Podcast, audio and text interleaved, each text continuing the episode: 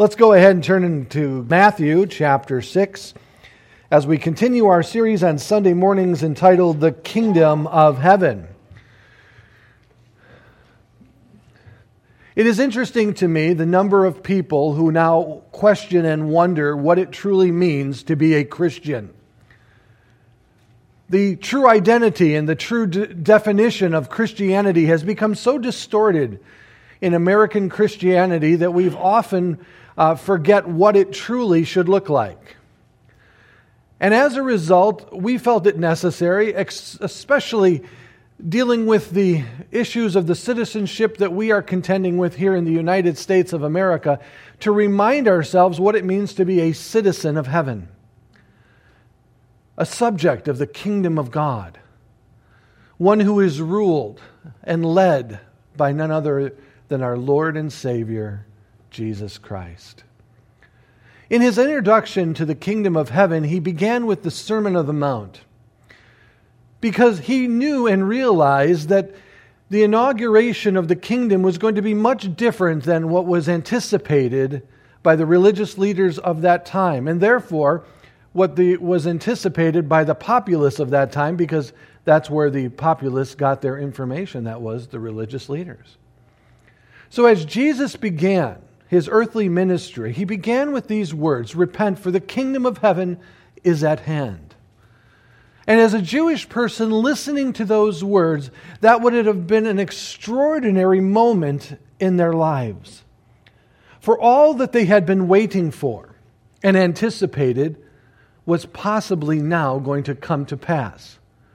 For the words of Isaiah, the words of Jeremiah, the words of Ezekiel, the shadows and implications that were painted for us through the law and the prophets were possibly now going to come to fruition. But understanding the arrival of the kingdom of heaven for those who were Jewish, they believed that it was going to be a return to the zenith or pinnacle of Israel's existence under the reign of King David and that all of the world was going to come and worship the Lord in Jerusalem. And Israel was going to be the epicenter of this new kingdom established in and through God the Father. But Jesus had to help them through the distortion to realize that the inauguration of the kingdom of heaven wasn't going to begin as they anticipated. He needed to help them understand that in his first coming, he came to fulfill those prophecies of Isaiah of one who is a suffering servant. And then his establishment of the kingdom of God here on this earth would happen after his second coming. So, as we wait in great anticipation for our Lord's return, let us remind ourselves of the role that God has asked us to play here and now as a citizen of the kingdom of heaven. And to do that, we must once again refamiliarize ourselves with the edicts in which Jesus brought to our attention. After showing us who shall be blessed in the kingdom of heaven, who shall be uh, happy with the arrival of the kingdom of heaven, he then goes on to say that our responsibility here on this earth is to be salt and light that we are to be a beacon, a beacon that Israel as a nation never became in the Old Testament.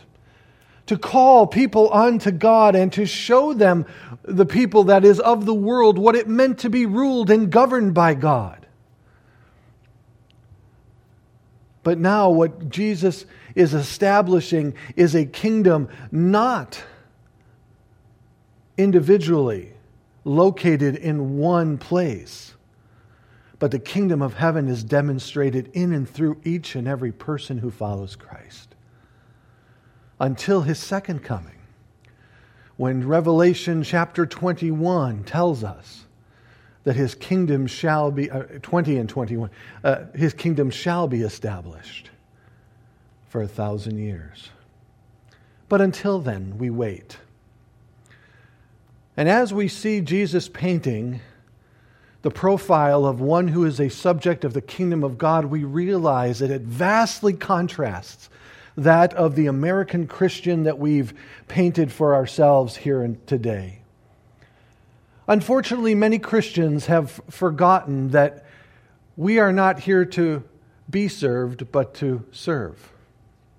Unfortunately, we come to church now with the mentality of a consumer rather than one who is a communer with God, looking to be a element of his body, hands and feet unto the world as a light and a salt in the darkness and in the depravity of our world. Unfortunately, people no longer come to church to hear the teaching of the Word of God, to be equipped for the fulfilling of the service, the ministry in which God has called them to fulfill. Often we come to church to see what we may receive how we may benefit. I even had one person tell me that before they decided on our church as their home church, they wanted to make sure that they were getting the most bang for their tithing buck. I told them that this is not the church for you.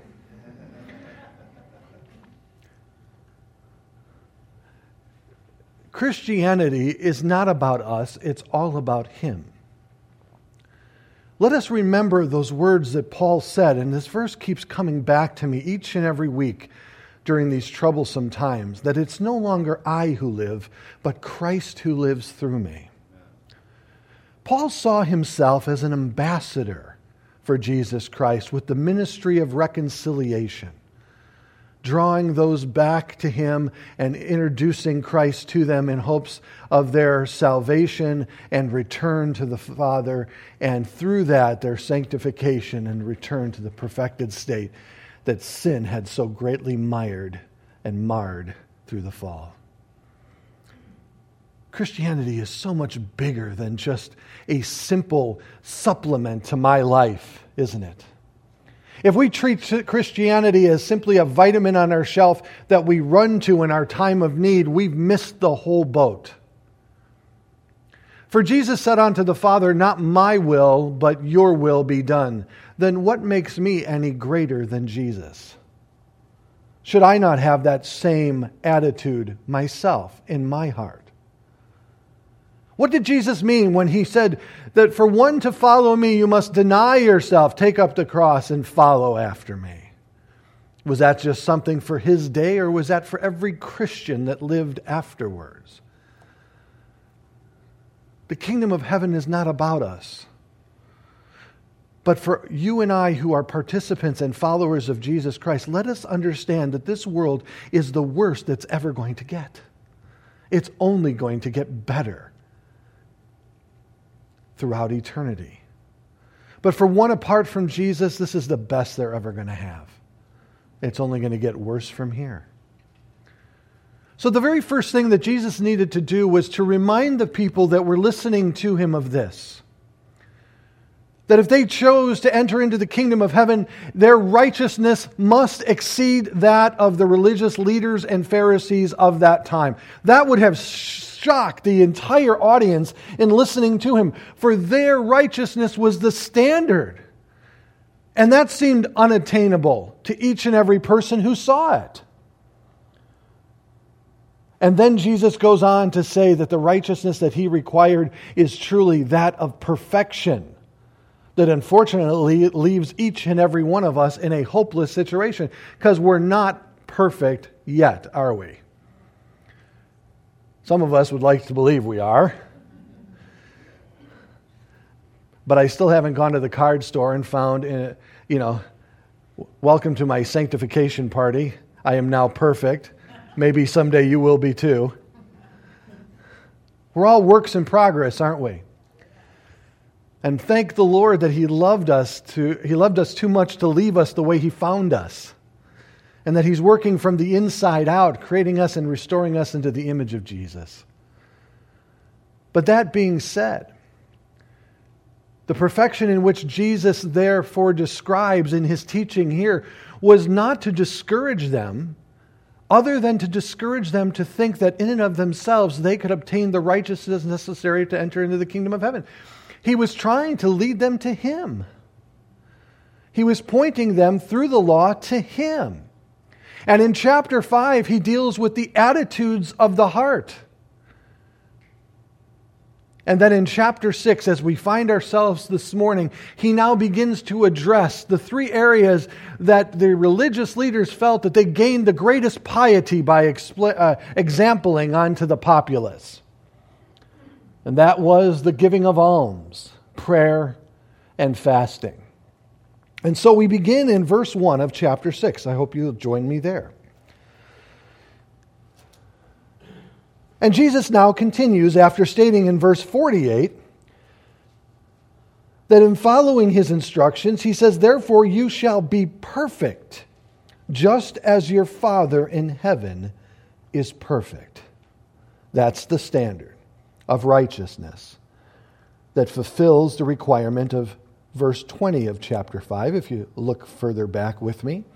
For I say to you that unless your righteousness exceeds the righteousness of the scribes and the Pharisees, you will by no means enter the kingdom of heaven. Oh, but Jesus, you, you've never seen the scribes and the Pharisees and the way they give alms unto the poor. Or they pray and they fast in the manner that they do. So Jesus reminds them he says in verse 1 Take heed that you do not do your charitable deeds before men, to be seen by them. Otherwise, you have no reward from your Father in heaven. Throughout historical Jewish literature, we find that the religious leaders really believed that these three elements of their lives demonstrated publicly earned them the credibility of personal righteousness. In fact, it did just the opposite. It created self righteousness in and of the acts themselves. But giving to the alms was considered the highest valued attribute of one who truly says they are one who follows God. And giving to the poor is a good thing. But see, Jesus isn't just simply interested in the manner, I'm sorry, in the purpose of giving to the poor, but also the manner and methodology in which one does. For only God can review the motives of a person's heart and evaluate them openly.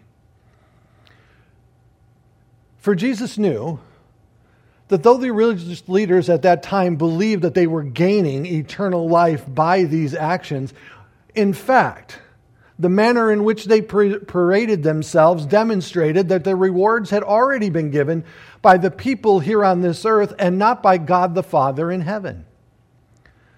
So he says very clearly again Take heed that you do not do your charitable deeds before men to be seen by them, otherwise, you have no reward from your Father in heaven. Therefore, when you do a charitable deed, do not sound a trumpet before you as the hypocrites do in the synagogue and in the streets, that they may have glory from men. Assuredly, I say to you, they have their reward. But when you do a charitable deed, do not let your left hand know what your right hand is doing, that your charitable deed may be in secret, and your Father who sees in secret will himself reward you openly. There are three distinct points of what Jesus is saying here. It outlines very well and very simplistically, but it's profound in its nature. Number one, charitable deeds are meant to be done by those who follow Jesus Christ. The charitable deeds was giving to the poor here in the context of our scripture. It was an act of love, and or in their case, an act of mercy. For the reason they considered it an act of mercy is because the Jewish religious leaders often were confused by the, disfor- the misfortune that one found themselves in. And let me explain what I mean by that. They believed that the misfortune that a person found themselves in, either the, the fact that they were poor and in, in an agriculture, uh, agricultural society such as this, being poor was very common because of how iffy the weather could be at any given year, how robust the harvest could be at any given year, etc. But those who were poor and maybe also handicapped in some way or disabled in some way, The Jewish leaders had concluded in their mind and heart that it is possible that the reason this person is in that position is because they have offended God in some way. And of course, we see this through the Gospels, don't we? When Jesus begins to heal people, he asks the question which is easier, for me to say their sins are forgiven or to raise up and take up your bed and walk? Or the questions that were given to Jesus when individuals were coming to him for miracles did they sin or did their fathers and before them sin? So the religious leaders, when they saw someone in such a per, uh, predicament, often wondered if giving to them was the best option. Because they didn't want to enable somebody who was being chastised by the Lord, and therefore they didn't want to prevent that person from possibly repenting of the sin in which they had committed.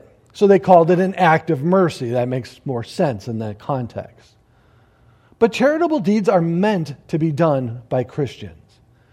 We are meant to carry out and to fulfill the needs of one another. Throughout the New Testament, Paul referred to the church as the body of Christ. And literally, he saw the body as the anatomy of Christ being the head and us being the body, hand and foot, to continue the ministry of Jesus in this world after his ascension. And I believe that some of the healthiest churches and some of the healthiest Christians are individuals and churches that see themselves as churches that are there to equip the saints to fulfill the work of the ministry. And individuals who do not come and seek to receive, but have a heart of giving. Now, I'm not saying this to try to raise funds for the church. I'm saying that a heart of generosity should be instilled in everyone who calls themselves a Christian. In fact, I believe we should be the most generous people here on this earth.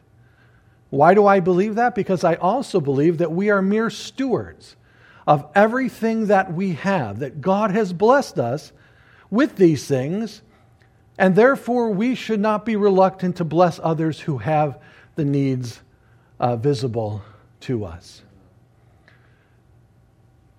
But if we come to church seeking to simply receive, and to simply benefit ourselves from what is being said and done and so forth, then we're not going to be looking for those opportunities of giving.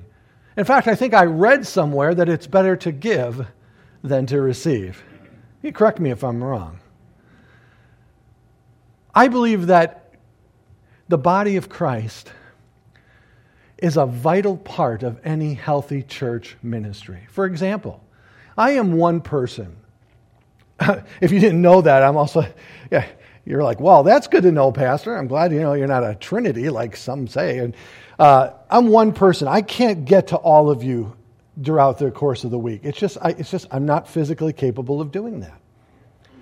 You may have needs and, and need help in areas of your life that I am unaware of. So I rely on the body of Christ to also be the hands and feet of this church. That if you see your brother and sister in need here in this church, you do not need my permission to fulfill it. Love them and fulfill that need if you are capable of doing so. You don't need to call me and say, listen, I've heard that go- uh, this family is going through a very difficult time. They've lost their job due to the COVID crisis, and I'm wondering if I should help them financially. If you believe the Lord wants you to help them financially, you help them financially. Well, I don't have a whole lot to give. Well, remember that God gives you everything that you have, and you can't outgive God. I've always lived by that mentality. We need to be looking to seek to help one another. And it may not always be a financial need or a need of food, it might be just a need of an ear, just to listen to somebody and to pray with them. Take time to spend an afternoon with them because loneliness is gripping their hearts and their minds, and they just need a brother and sister in Christ. We are called to do charitable deeds. whatever that deed looks like, because all of us are members of the body of Christ and serve in some way. So f- serve one another.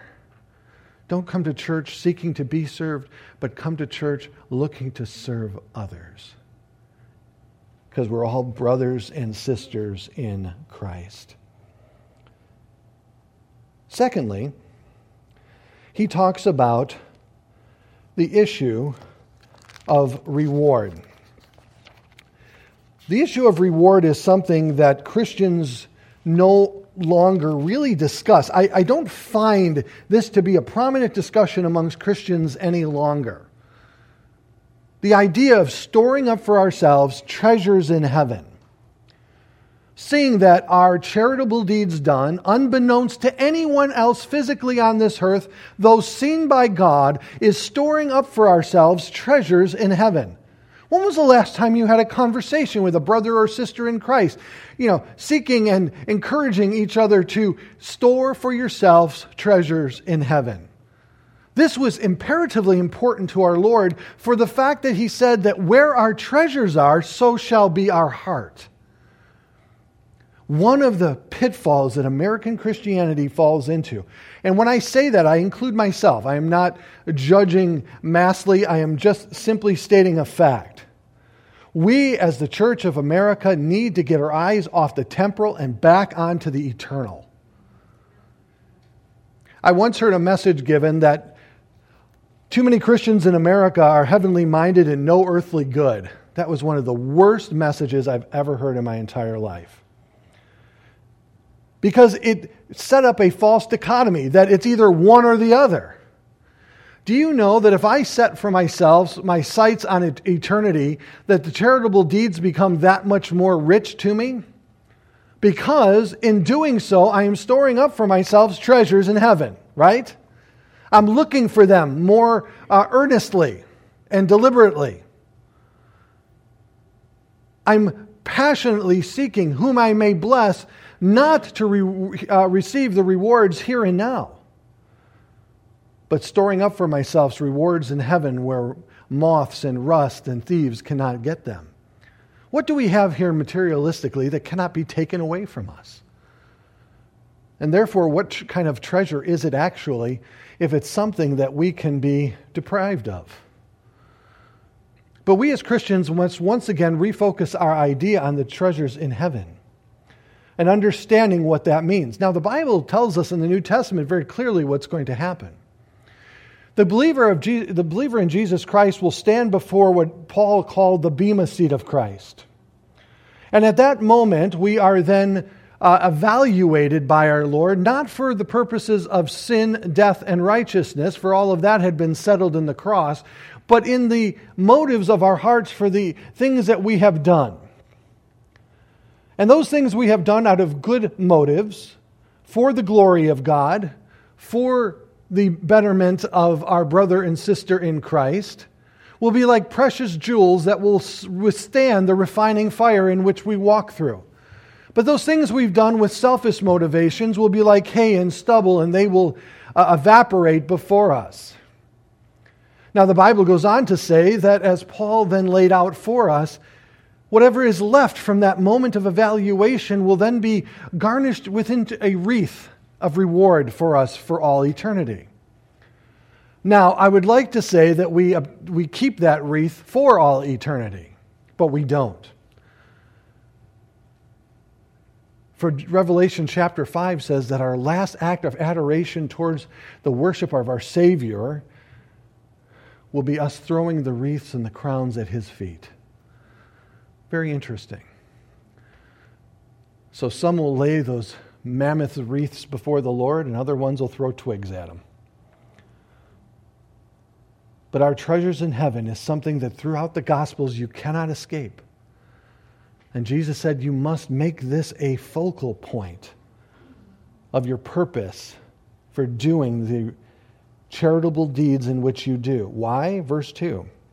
Therefore, when you do a charitable deed, do not sound a trumpet before you as the hypocrites do in the synagogues and in the streets, that they may have glory from men. Assuredly, I say to you, they have their reward. Historical scholars debate if this was a shofar blown on the city streets or if it was a large sum of money being given into what was called the trumpet offering within the synagogue.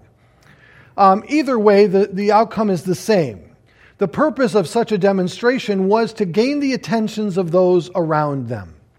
For example, let's say Jay goes out and he puts in a million dollars in Santa's kettle for the Salvation Army and then blows a horn so everybody can see what he's done.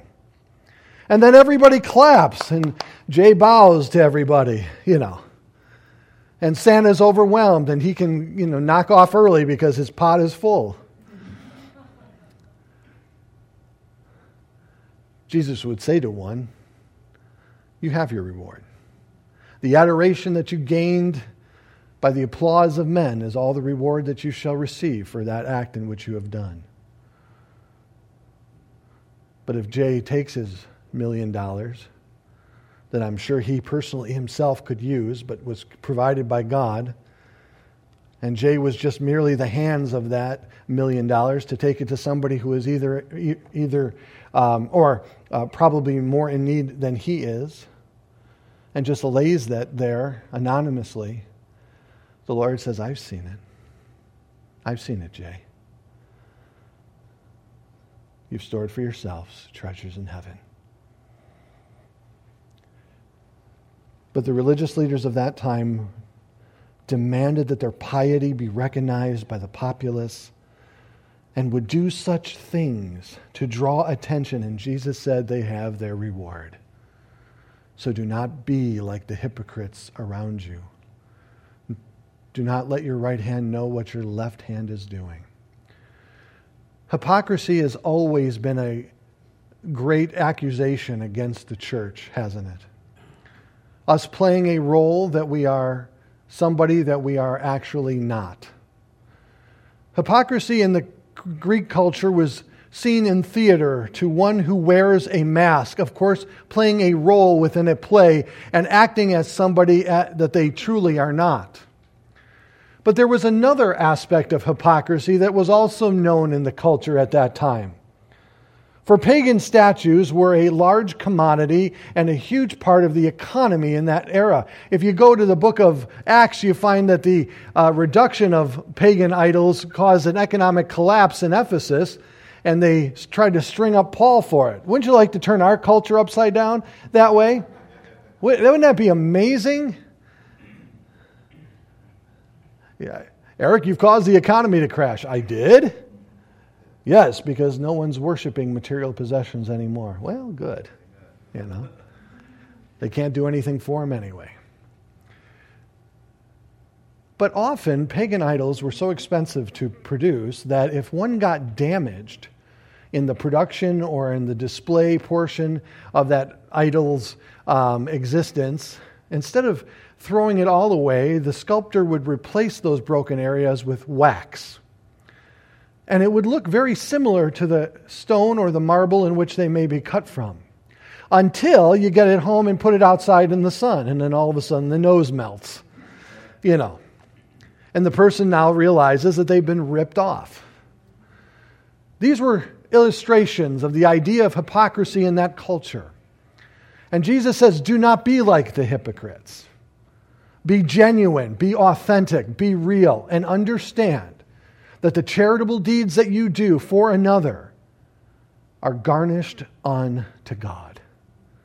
And that's all that matters. Again, Jesus establishing a righteousness apart from the religious leaders of that day. And in verse 3 and 4, but when you do a charitable deed, do not left, know, let your left hand know what your right hand is doing that your charitable deed may be, be in secret, and your Father who sees in secret will himself reward you openly. What a beautiful sentiment. Christianity is not about us. It's all about Him. And the way that we can, this holiday season, be the hands and feet of Christ is to look to see if my brother or sister may be in need. And if I'm capable of meeting that need for them. Knowing that it's my God who shall supply all the needs that I have. And therefore, in that s- supply, if I may help someone in need who is in greater need than me, then so be it. Let it be. Because I am just a mere steward of all that God has blessed us with.